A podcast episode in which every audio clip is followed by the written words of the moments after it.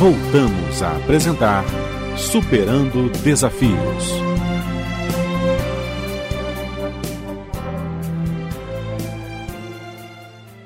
Estamos de volta e hoje com um convidado muito querido, muito especial, que é Marcelo de Campos Niero. Ele é pastor da comunidade evangélica Sara Nossa Terra de Copacabana e está falando aqui também da dificuldade de conviver, de ouvir e dar direcionamento aos jovens como líder espiritual. Marcelo, eu recebo às vezes jovens, é, pais, ou melhor, que dizem assim: eu falo, falo, falo para o meu filho fazer isso, para minha filha fazer aquilo, mas não adianta, não me obedecem. Eu falo, já falei mil vezes. E a minha resposta é: então se prepare para falar dez mil vezes. Exatamente. Porque não vai resolver nenhuma delas. Né? É, você tem que parar o mundo, olha só, para o mundo, vamos conversar. Exato. Né? E, e nós falamos, né, a gente fala bastante sobre isso. Eu não falo para que o outro me obedeça. Porque obedecer é uma decisão da pessoa que escuta. Sim. É o filho que vai ter que escutar, é o discípulo que vai precisar ouvir, decidir escutar, é a pessoa no trabalho, onde quer que, esteja, que seja. E a minha responsabilidade não é fazer a pessoa responder o sim que eu quero, o que eu espero. Exatamente. Minha responsabilidade é falar. Então, como você falou, falar 10 mil vezes, vou falar 10, 20, 30 o que for necessário, porque a minha responsabilidade é falar. O que a pessoa faz com aquilo é responsabilidade dela. Mas pelo fato dela não fazer ou não, não agir da melhor forma possível, eu não vou parar de fazer a minha parte. E muitas vezes os pais cansam, ah, porque eu já falei, não funciona, ah, deixa assim. Ou seja, o pai e a mãe, eles abrem mão da posição de autoridade de Exatamente. pai e mãe. Aí, de repente, passa a ser amigo, passa a ser só uma pessoa que mora junto. Pronto. Perde autoridade, perde referência. Exatamente. Aí... Isso é muito importante. Porque a gente vê desde criança. É, no, no, no meio de um casal que estão ali com os filhos, né? Que você fala, olha, precisa tal coisa, fazer isso, aquilo, então você vai, algum assunto. E a pessoa diz assim: Ai, mas na minha casa quem manda é o fulaninho, que tem lá 5, 7 anos. Porque ele que escolhe o que a gente vai fazer final de semana, uhum. ele que escolhe o que vai assistir, o que. Eu falo, peraí, como assim? Como é que quem manda na minha casa é a criança? Não sou eu ou o pai, ou os dois naquele momento. Ou seja, é, o pai e mãe significa educador, né? Isso. Então, é, amigos, você pode ter amigos o tempo inteiro, em todos os lugares. Você pode olhar para o seu pai e falar: meu pai é meu pai. Ele também é amigo, mas ele é meu pai em primeiro lugar. Por quê? Porque a ele eu devo respeito e obediência. Sim, meu pai, vamos conversar. Por quê? Me faz entender se eu não posso fazer tal coisa. E em vez não, os filhos batem o pé e os pais, ai, tá bom, então vai, vá. Exato. Acho que amar é agradar. E amar nunca foi agradar. Amar é corrigir, amar é ensinar, amar é disciplinar, amar é exortar, amar é cuidar, é ter carinho, é ter zelo, é orientar dar direção. As pessoas acham que amar é só deixar a pessoa feliz. Não, isso é uma consequência de você fazer todos esses pontos e aí a pessoa vai ser feliz. Ela pode ficar chateada? Pode, no primeiro momento. E é bom que isso aconteça, porque você está ensinando o seu filho a lidar com crises, com dificuldades, a lidar com não, porque a vida não vai dar só sim para ele. Com certeza. Nós vemos quantos pais, né, hoje em dia, pegam o celular, voltando na pergunta anterior, né, dá pro filho, ah não, tá enchendo o saco, né, dá pro, pro seu, o celular pro filho para ficar quieto.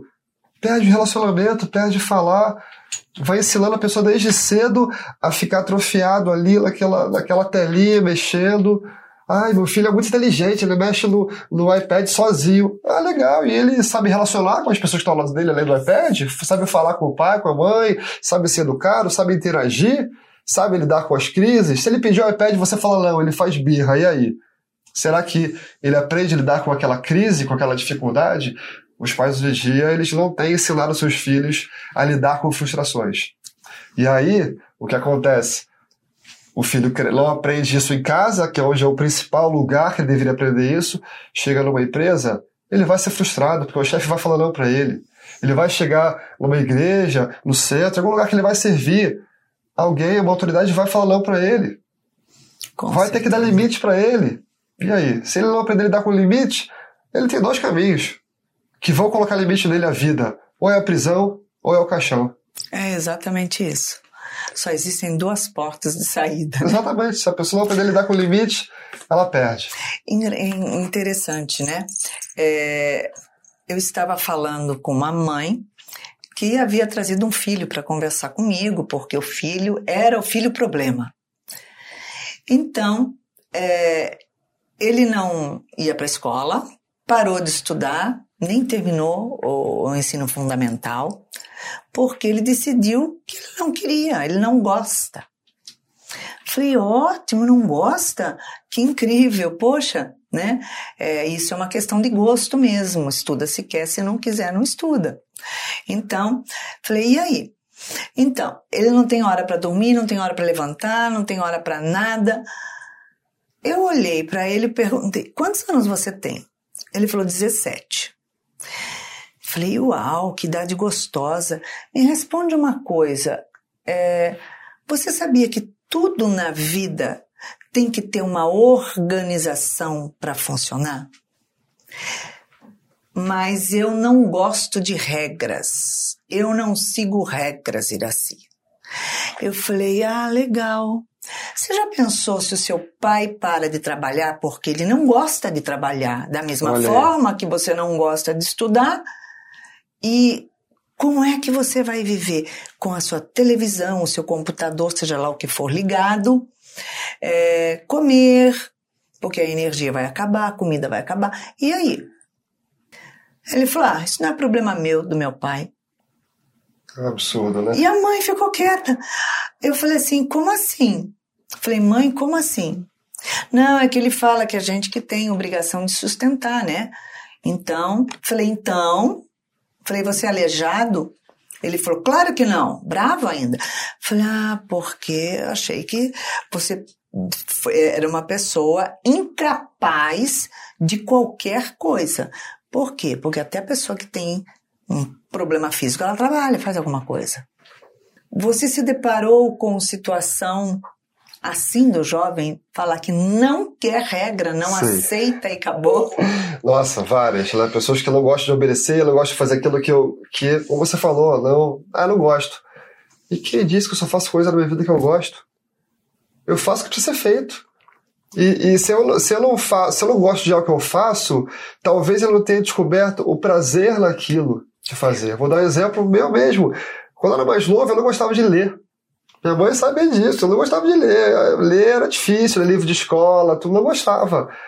Até um dia que eu ouvi um, um, uma pessoa falando, falou assim: olha, se você não gosta de ler, você não aprendeu o valor da leitura, a importância dela.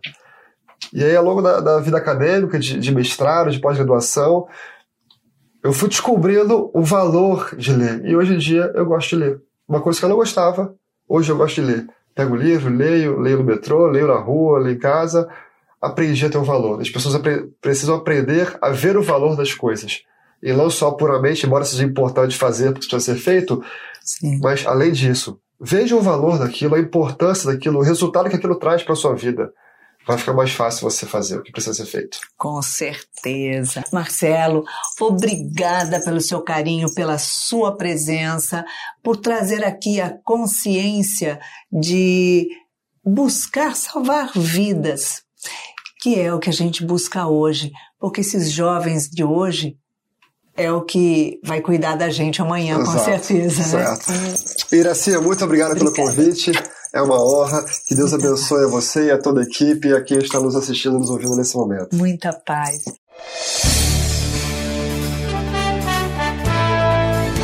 Espiritismo.net e Centro Espírita Joana de Ângeles, Seja Barra, apresentou Superando Desafios.